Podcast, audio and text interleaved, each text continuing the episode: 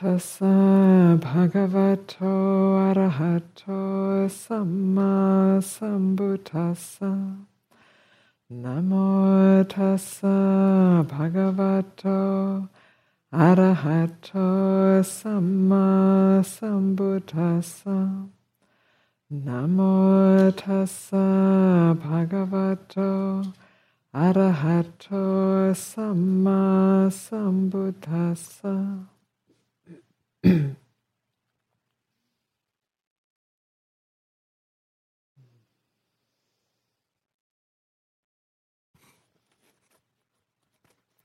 wanted to speak a little bit tonight about the four Brahma Viharas or the four boundless qualities. Uh, metta, loving kindness or friendliness, or benevolence, karuna, compassion, which I'll elaborate on a little bit, uh, mudita, um, appreciative joy or empathic joy, and upekkha, equanimity or equipoise. So these four qualities are mentioned again and again and again in the Buddha's teachings. When you look through the suttas, you come across this, these four again and again and again. And uh, metta, of, out of all of the four, metta is mentioned most frequently. So you find metta uh, also um, kind of elaborated on or brought out uh, more than the other four. Although karuna, compassion, also is spoken about a lot. And uh, and these qualities are qualities of the heart. They are uh, energy fields. they are, um, you know, we can speak about them and of phrases that help us remind ourselves of these qualities. But they're qualities that are, that are developed here in the heart, mind, in the chitta. And they, as we cultivate them, they transform our hearts. They transform our experience of ourself. they, expo- they kind of transform who we are, what we are, and uh, how we experience our Uh, our interactions and how we in, and how we and their influence how we show up in the world.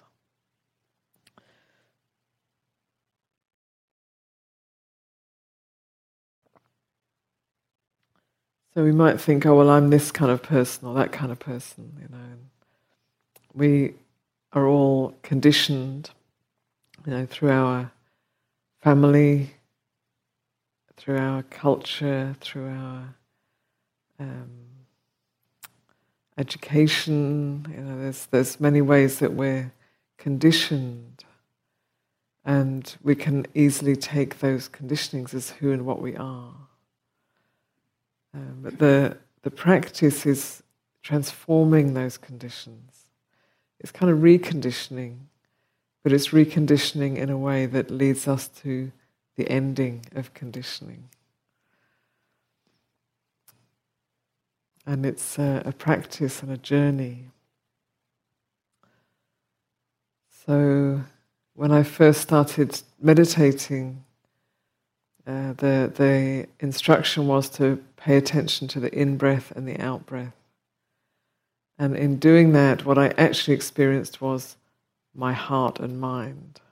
Very little ability to be with the breath, but a lot of recognition of the, the state of this heart and mind at that time, which was pretty troubled and. Uh, hmm,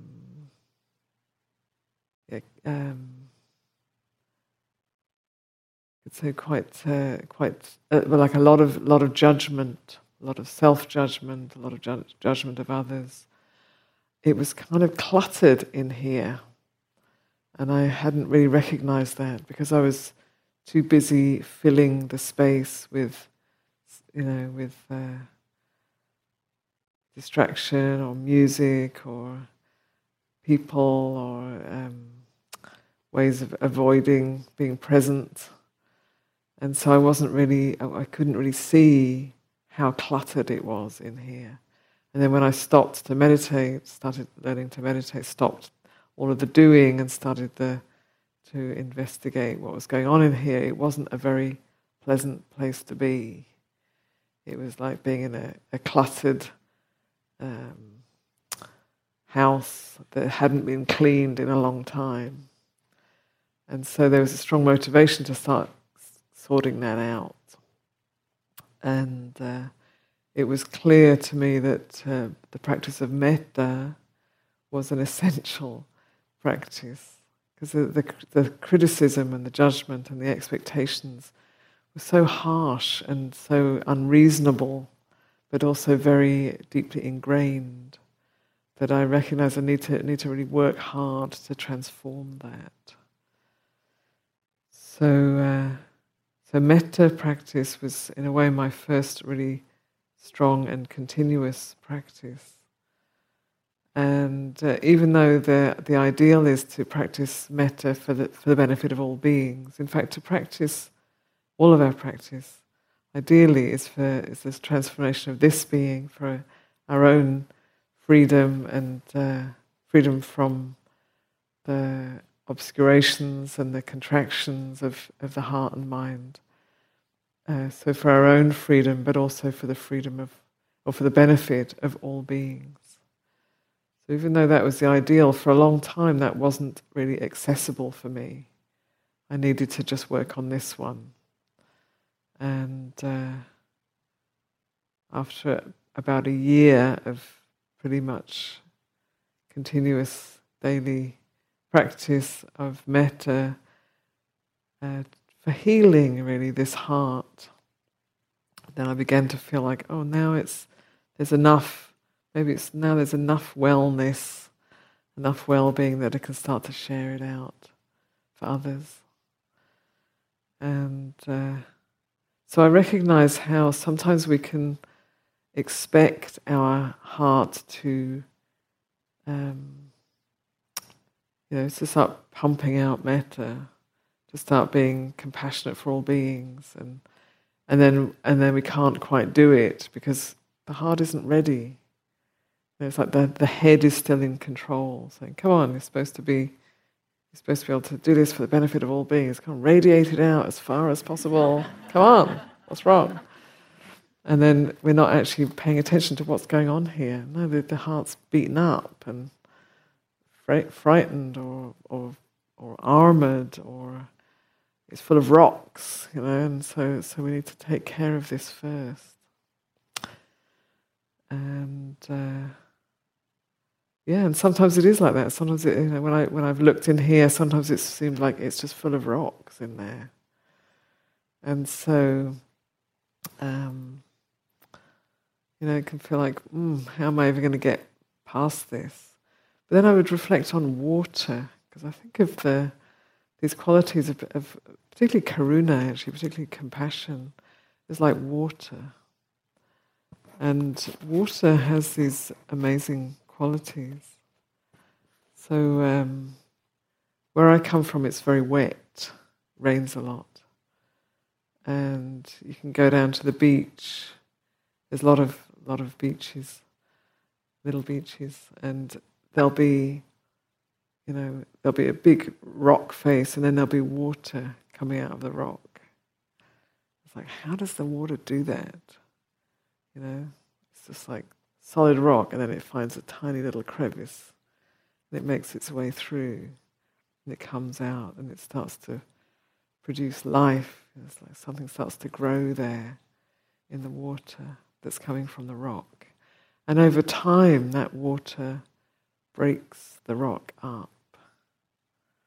And you can see here in the US these amazing canyons that have been created through water running over you know, steadily over many, many, many, many, many, over many, many um, centuries. So water has this power to break up even even rocks, even great granite is worn away and crumbles with the persistent flow of water. So I'd bring that to mind of like, okay, rocks in the heart, but the the water, if I bring the water of compassion to these rocks and just keep on um, sweeping it through the heart, keep on bathing the heart with compassion, then gradually over time those rocks start to break up and they start to get smaller.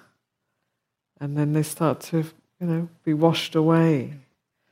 So the um, you know, what felt very, very solid and real and permanent starts to get broken up and uh, transformed by these qualities of the Brahma Viharas.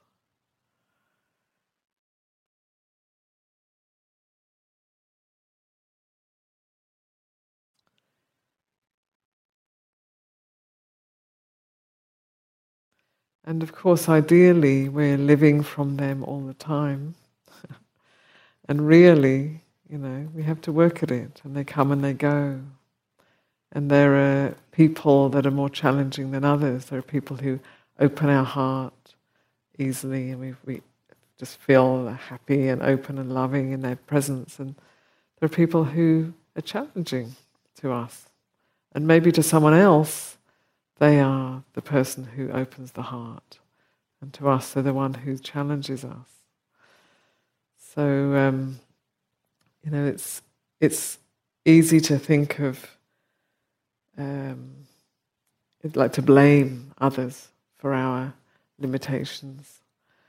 Um, so you might think like, if only that person wasn't didn't do that or wasn't like that, then I could have kindness for all beings. but they just keep doing it. And it just makes my heart close. It's their fault. You know, it's a very believable thought. But, but really, it's like, okay, how can we, you know, then we can't change them, but we can change this. And that was a really important lesson for me, actually, that we can't change other people.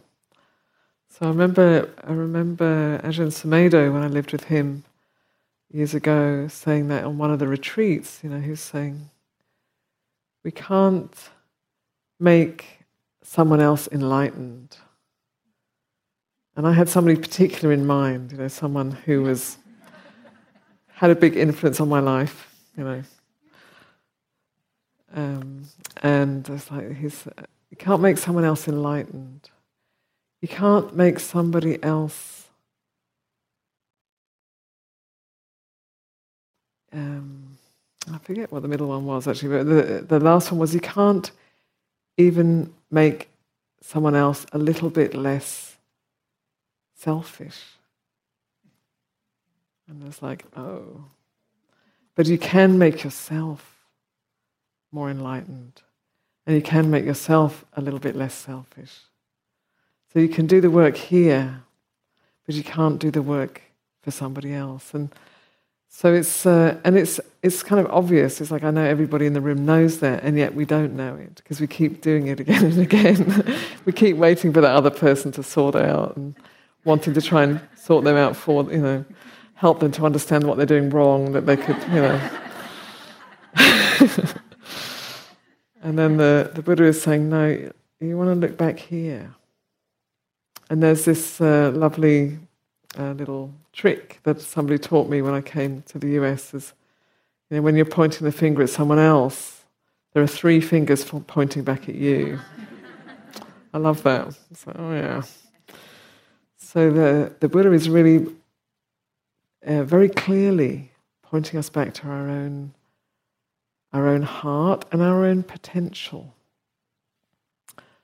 And uh, there are there are teachings that seem kind of uh, well, very extremely high bar. You know, it seems like what he's asking us to be so so. Um, it seems almost almost uh, unreasonable what he's asking. So there's a one teaching where he's in it's the, called the simile of the saw, where he's saying, um, you know, if if somebody's speaking to you in ways that are untrue or unkind or um, you know mean and harmful, uh, that you shouldn't have a heart of ill will towards that person. So he goes through all these different kinds of speech that you might experience, which and speech is hurtful. Let's be honest. You know, when people speak to us in a hurt, in a harsh, critical, mean way, for me anyway, it hurts. And uh, so he's saying, you know, that's that should not be a cause for ill will to arise towards that person. And uh, and then he goes, he suddenly, suddenly makes this great leap from speech to even if somebody, this is kind of extreme now, even if somebody is cutting off your arms and legs, and you have a thought of ill will towards that person, you are not truly practicing my teaching. so, this is a very high bar. And I've reflected on this teaching quite a bit because it's like, what is he saying there?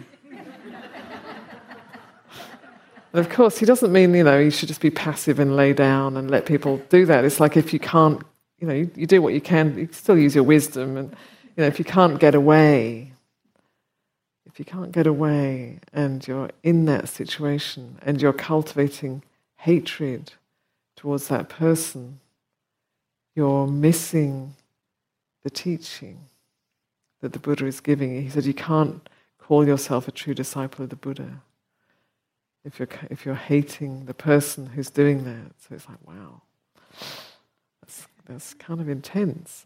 But what is he saying? He's actually, it is actually an empowerment. So he's saying what you, that you actually have the power. We have the power, if we cultivate it, to, to keep to um, have a heart of whether it's kindness, compassion, certainly appreciative joy isn't going to arise in that situation, or equanimity.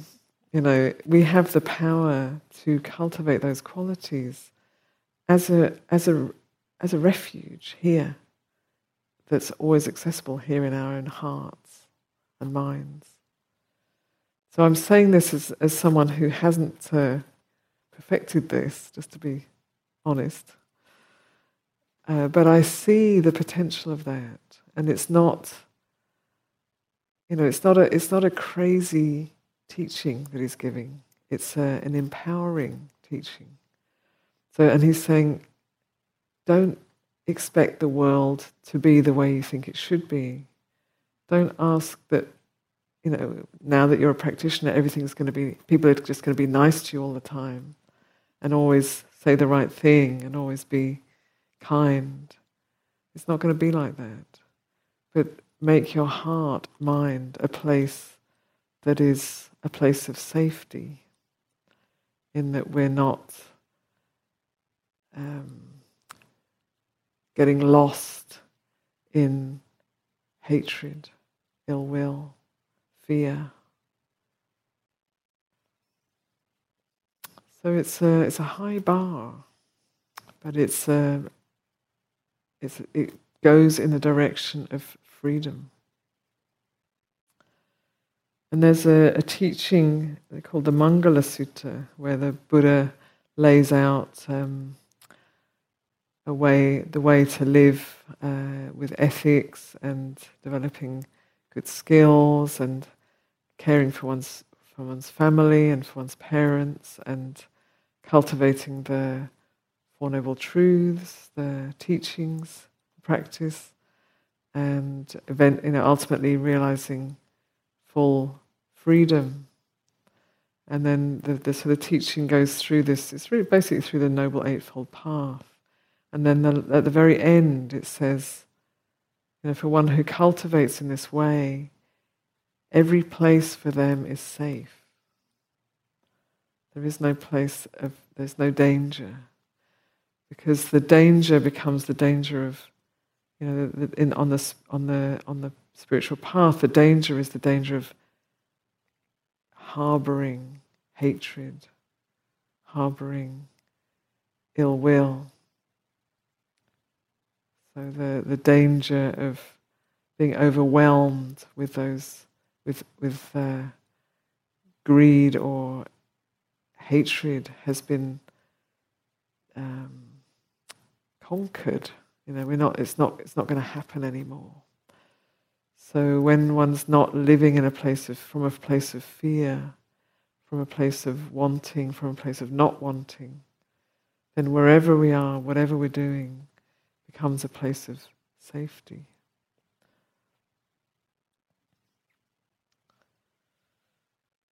It might feel uh, rather a long way from where you are at this moment. So, uh, but it is a it is a, a a possibility that the Buddha is pointing us to. So, how do we get from here to there? You know, we have to start by paying attention to how is the heart. So, some people, you know, when you say drop down into the heart, they were like, mm, "What do you mean?" Um, and you may be up here trying to think about, well, what is, what do they mean about the heart?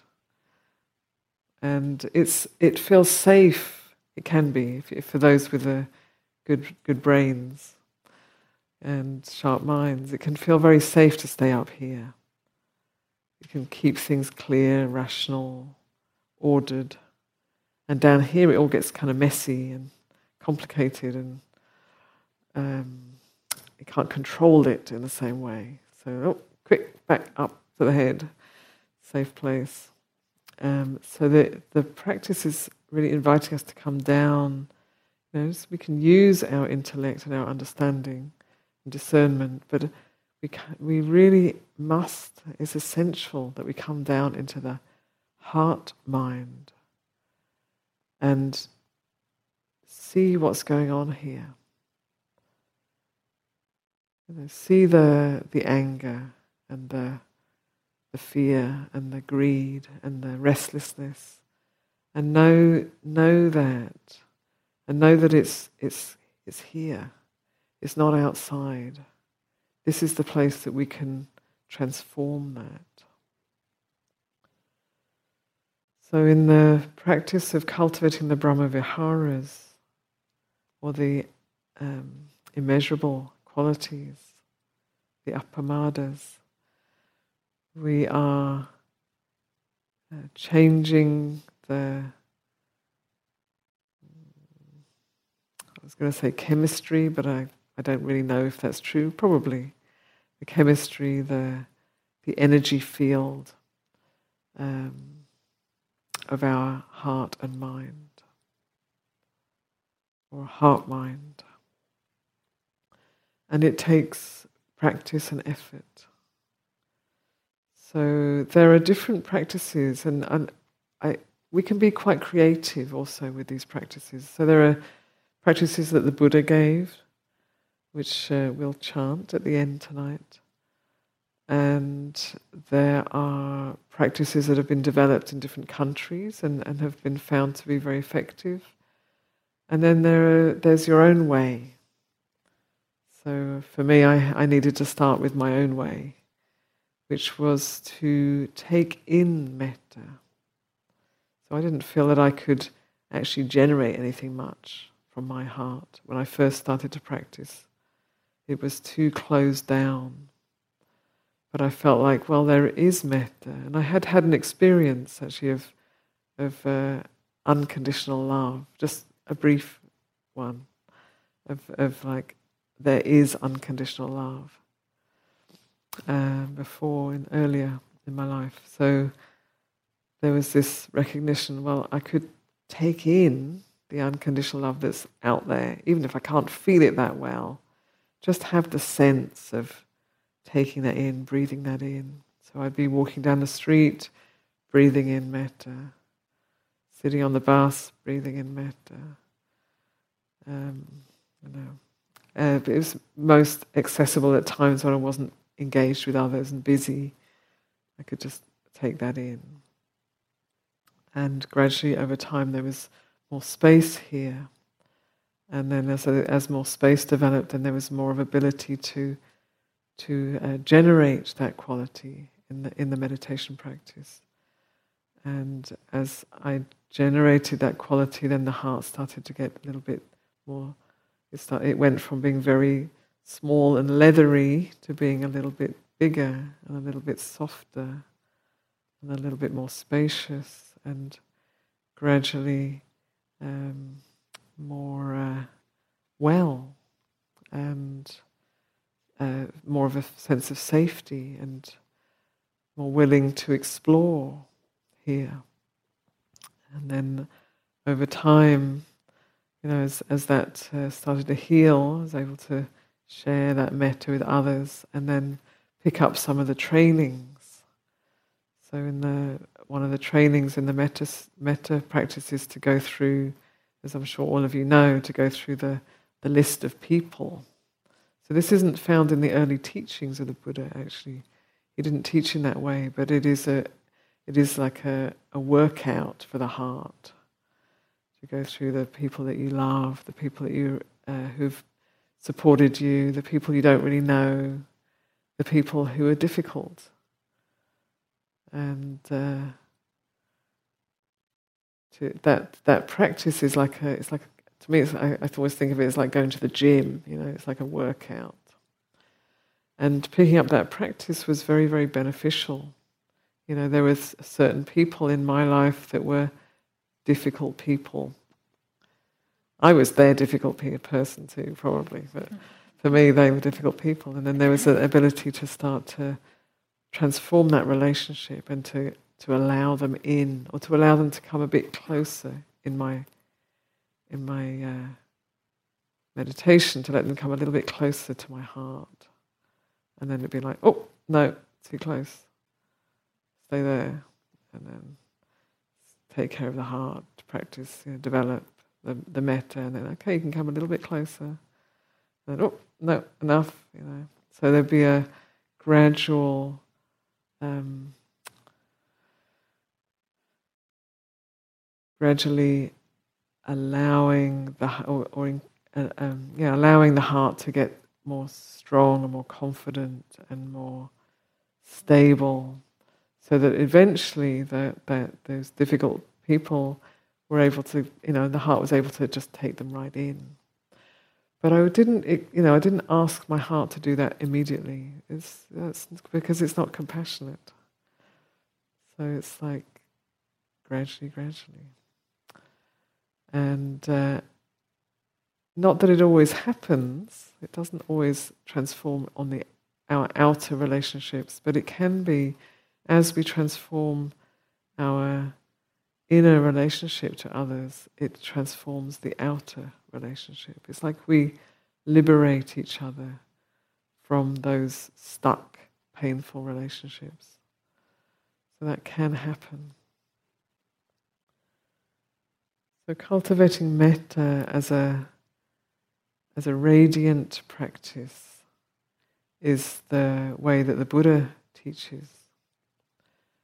And it can be necessary. You know, often we need to have something that gets that that uh, light or warmth going. So there might be a sometimes just a smile actually is enough. Just a little smile. It can be a smile on your lips or a smile in your heart that just starts to open that quality up or it may be someone or somewhere or something that uh, brings a smile to your heart. And so we get that quality going, in, in sort of ignited, and then through our breath and our intention and attention, we um, strengthen and deepen and grow that quality within our heart mind. And it has the, so the Buddha uses these words boundless immeasurable, uh, about the uh, about these qualities. And you know, when, when we think of that, it seems like I've just got to send it out as far as possible. And I've done that. You know, I've done that. It's like, okay, I've got to send it out, send it out, and been really exhausted. You know, like it becomes a chore. You know, like oh, God, I've got to send it out for the benefit of all beings. All those devas are waiting for it, and you know, and you just get exhausted. So it's not meant to be an exhausting practice. It's an energizing practice. But it gets exhausting if we're trying to force it. So you want to nurture, encourage. So it's, it's responsive. And sometimes it may be really, really beautiful and bright and radiant, and other times rather just like a little glow. It's all good. Just take care of that quality. And karuna, the quality of compassion. So the English word compassion literally means to be with the suffering of others. And the quality of karuna isn't quite that. So there is um, another word, anukampa, in the sutras, which is also translated as compassion. And that is a, literally means to, to tremble with, anukampa, to tremble with. And that's similar to uh, compassion, to suffer with. And then karuna, in the meditative form, is pointing more to wishing that this being and all beings be free from harm or, and any intention to harm. So it's kind of going to the root of, of the source of suffering. That we, that we experience harm and that we intend harm, or that others experience harm and intend harm. So it goes right to the root of that, and wishing that all beings, including this one, be free from those, those harmful intentions, from receiving harm or intending harm. I find that very beautiful. It's like recognizing that when, you know, which comes up, you know, when, when we feel a sense of harm towards another, that we are harming ourselves. We're, we're not really doing justice to our potential. So, uh, karuna is that deep wish. It's, it's not, uh, so for a long time I practiced karuna in a way that was, it was like the heart was, was out and um, sort of vulnerable and, and sort of leaning outwards. And uh, through the guidance of Venerable Analayo, actually practicing with, with him, Bhikkhu Analayo, he was pointing out that that when the heart is out and vulnerable and open like that, this isn't a balanced place. You know, this isn't quite where we need to be, and that that uh, holding that intention of wishing that all beings be free from harm and the intention of to harm is is much more um, it's much more centered. It's much more grounded. It's still deeply compassionate, but it's compassionate in a way that we're not we're not kind of losing ourselves or we're not tumbling into the suffering of others. We're staying really centered and present and steady with a deep wish that all beings be free from suffering and the causes of suffering. So this was an important shift for me to go from that because you know there's so many things to feel compassionate about. You know, there's a lot of suffering in the world. And we can get lost in that. We can fall into it, tumble into it. And then we become part of the suffering. We're suffering with everyone else suffering. And it's not, it's not that place of centeredness and it's not a, a peaceful, it's not a,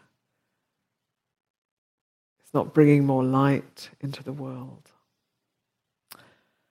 And then uh, mudita is that uh, joyful, appreciative response,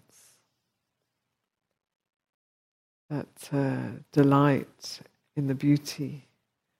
I find nature brings up a lot of mudita very naturally. Delight in the beauty, delight in the in the uniqueness of human beings, uh, living beings, delight in the, the, the, the good qualities of others and, and of oneself. Is that uh, delighting and rejoicing it's a, it's a beautiful quality. It's, I've, I've heard that it's the least uh, cultivated, actually, that people find it the most difficult, many people find it the most difficult to access. And I was always surprised about that because it seems like it's sort of it's free, you know. It's like somebody else has a great success and you feel really happy for them. You get free joy, you know. They do all that work to get the, their joy, and you just of just have mudita, you know. Why don't we just do that all the time? so yeah, mudita, appreciative joy. And uh, and upekkha. Upekkha is the, it has this rather kind of clunky translation of equanimity. So I don't think I've ever heard that word used anywhere outside of Buddhist circles.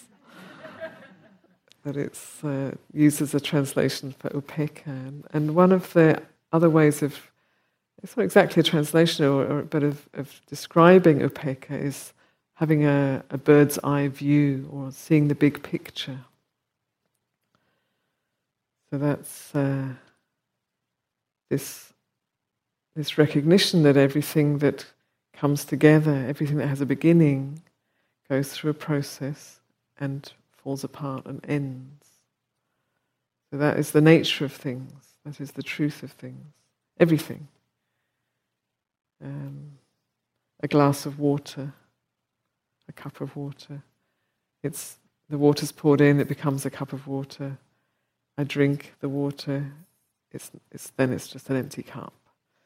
So it's the cup of water experiences will will end, and then the the bell was once metal in the ground, deep in the earth that's been mined and and heated and smelted and beaten and shaped and has become a bell. And one day that bell will no longer be belling it will be something else. It'll be metal again, just metal. Or it may be change shape and become something else. So the bell is also has a beginning, a process, a belling process, and an end. And everything is like that. You know, this, this beautiful earth, this beautiful planet Earth, had a beginning, it's going through a process challenging process right now, and it will have an end. And uh, galaxies, same, all of it. So, this is the nature of things, and Upekkha understands that. It's not asking the world to be different than how it is, it's not asking nature to be other than nature. It's, it's seeing the whole picture. It's not only looking at the nice bit, the bit we want, the lovely bit, the uplift. It's looking at the whole of the picture the beginning, the middle, the end. And it's not depressing or sad or disappointed, it's just peaceful. It's beautiful, actually. There's a beauty to taking in the whole of something rather than just the bit we like. There's a beauty to that, there's a generosity to that. There's a peacefulness to that. So upekkha is uh, it's a subtle form of love. They're all forms of love, these four. And upekkha is the, is the most subtle. It's kind of love and wisdom, both together. So these four qualities are ways, you know, they're all to be cultivated in a, an intentional way in our practice. And they are ways that we can meet our experience, that we can meet the world. You know, the if we meet the not that we can always do it. I mean, uh, just to be honest, you know, we can't always get there, but it's to be cultivated. You know, but if we meet, if we walk into a room and we have a, a quality of metta, it's going to be at least comfortable, at least peaceful, at least a little joyful, and probably people will feel comfortable around us. And if we enter a room with fear, contraction, trepidation, or with rage, or you know whatever, greed, trying to see what we can get out of it, then we're not, you know, the world responds to, the, to that.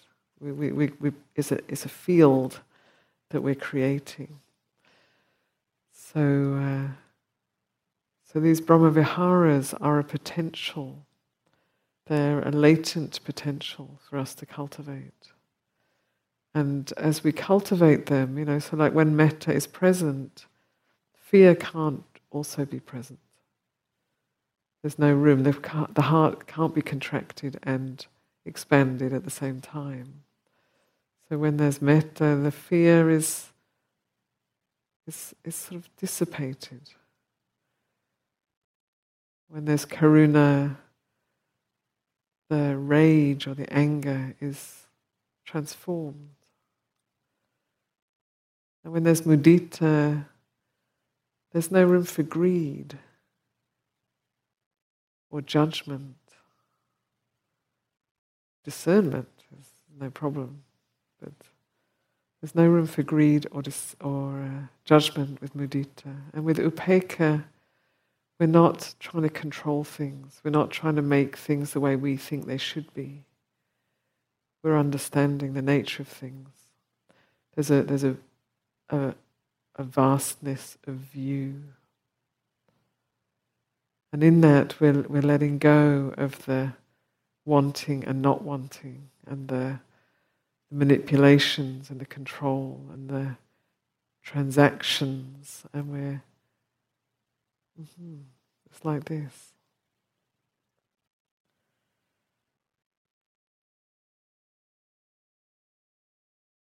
So I see these, these four qualities as ways of meeting, meeting the world. You know, metta loves everything unconditionally.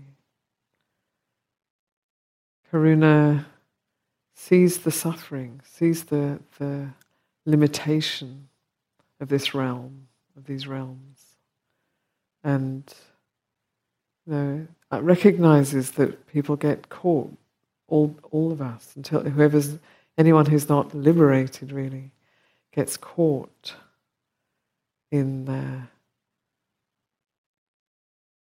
their wanting and not wanting. So karuna is, uh, is understanding, compassionate for the limitations of the world. Mudita is celebrating the beauty, celebrating the, the, the gorgeousness of impermanence. Impermanence is so beautiful. I mean, this morning, going out and the sun's coming up, the mist, and then the warmth touching the earth and the gradual uh, evaporation of the, like the melting of the frost and the evaporation of the water. It's exquisite. This is, this is impermanence. Without, you know, if things were permanent, we wouldn't experience that beauty. It's the impermanent nature that is, that is so, so beautiful and real, true. So mudita is seeing the same world. So you know, karuna is seeing the world uh, opening to the suffering of the world. If we only have, if we only see the suffering, then it, it gets really, really heavy, painful. And mudita is looking at the same world with appreciation and joy. it's essential. And then upekkha is understanding the whole picture, the arising process and passing away of it all. It's at peace with that. It's not asking things to be other than how they are.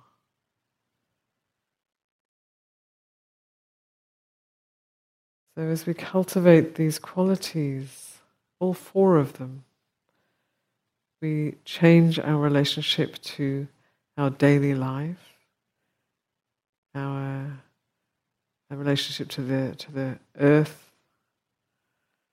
and they also, you know, so it's, it's uh, they're relational qualities, and they're also, as we particularly when we practice the radiant practices, they they they open up a space within us.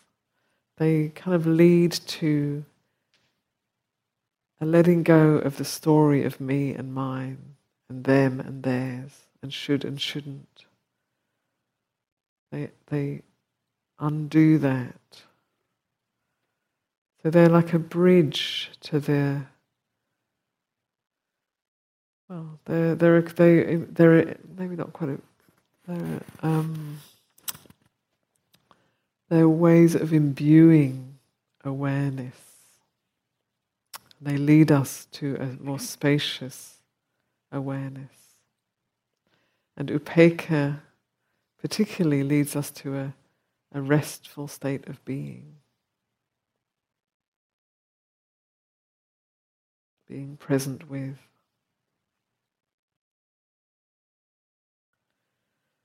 And um, it is essential that we do that work here in the heart, not just in the head.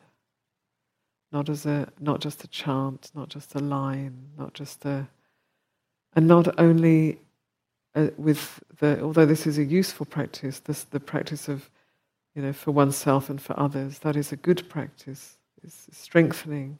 But at some point we have to let go of that and, and simply have it as a, it's develop these qualities as a field, an energy field. So we're not having to have a story of me and you. There's just this quality of metta that's radiating through every cell of our body and it's radiating outwards completely unconditionally. It's not getting involved in anything it's not getting involved in liking, not liking, personalities, politics, any of it. It's just radiating.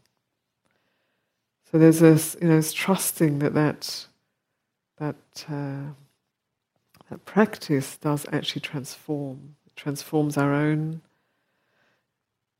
body and mind, and it trans- and it it radiates out into the world.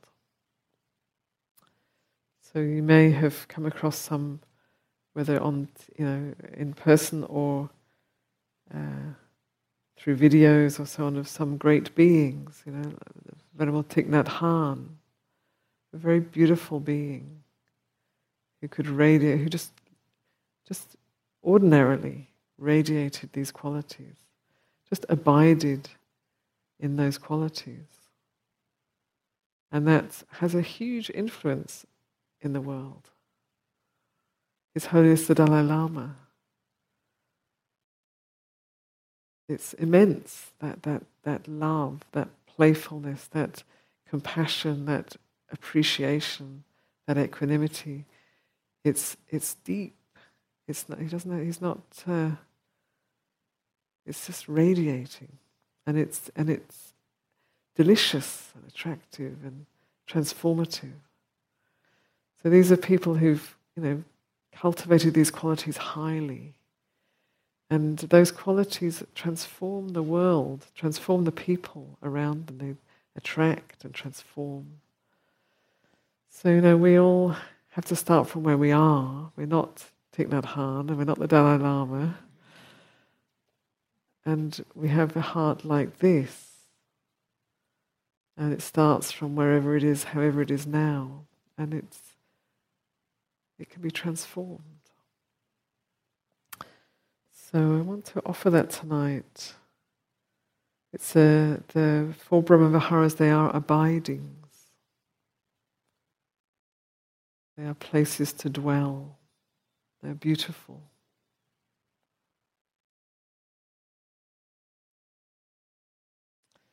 So we could do the chant together, the suffusion with the divine abidings. And this this uh, this chant is pretty much taken from the suttas. So when you when you read through the suttas, you'll find this pretty close to this chant, this um, teaching that this comes up again and again and again.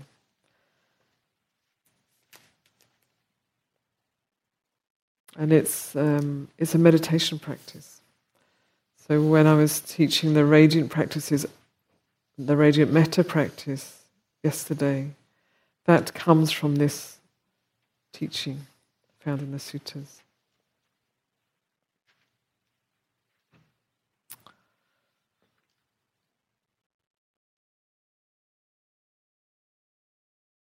I'll just give a moment that everyone has the a copy.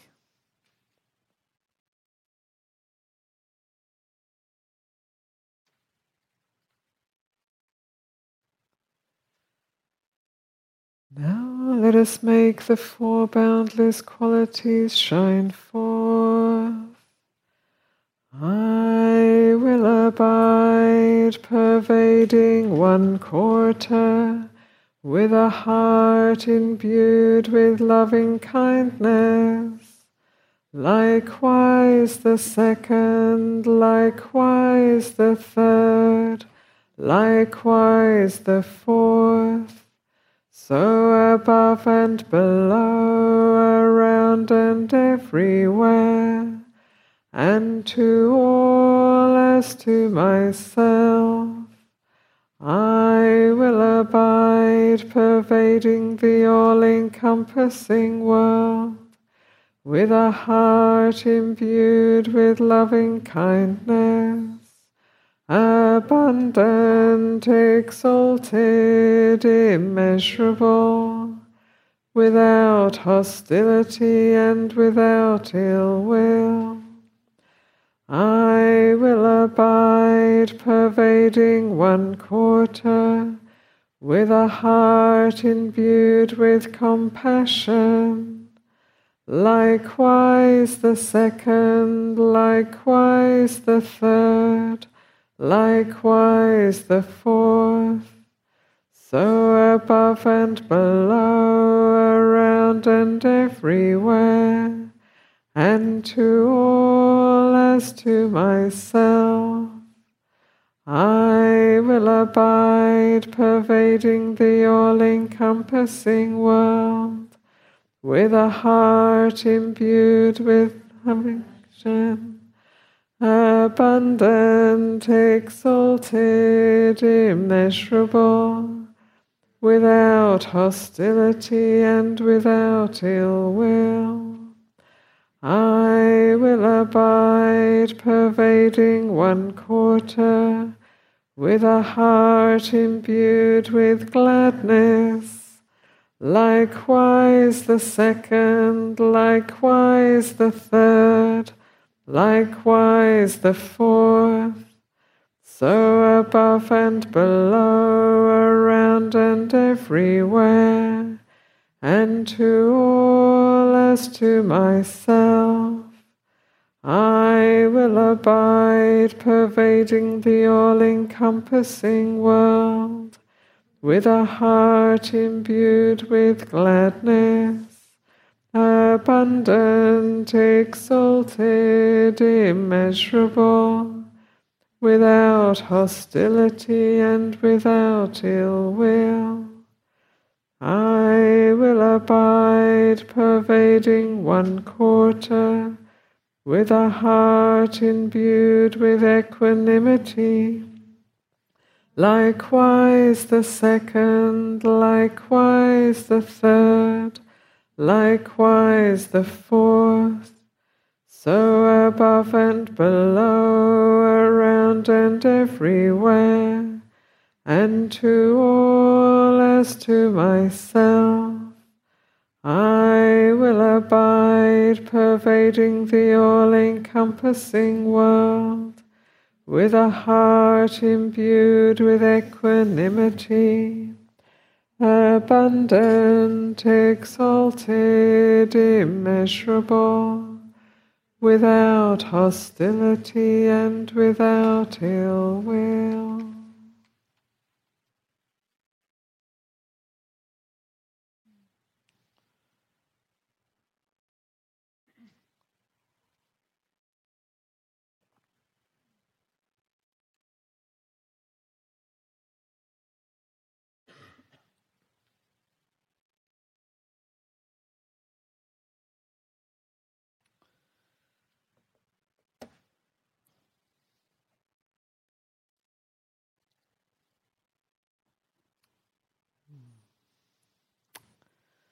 So, this life is uh, precious and transient.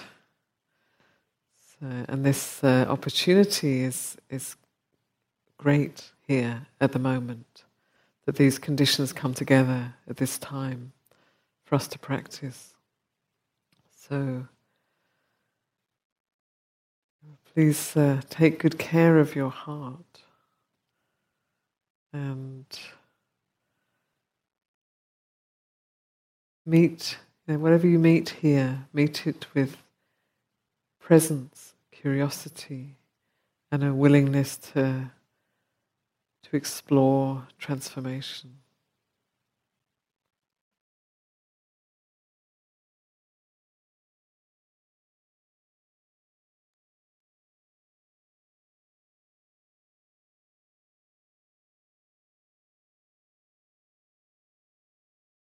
So we're going to go to the back of the hall, to the earth, or the other part of the hall, to the earth shrine, and take the water and offer it to the earth.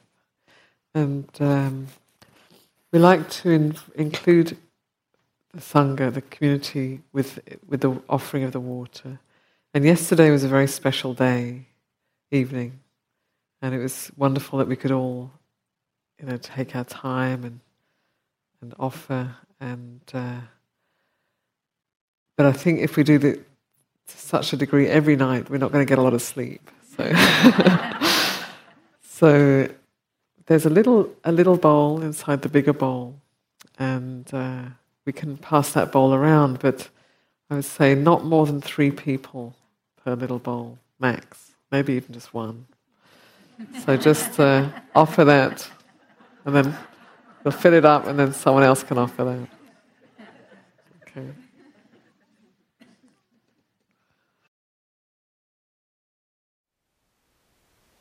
Thank you for listening.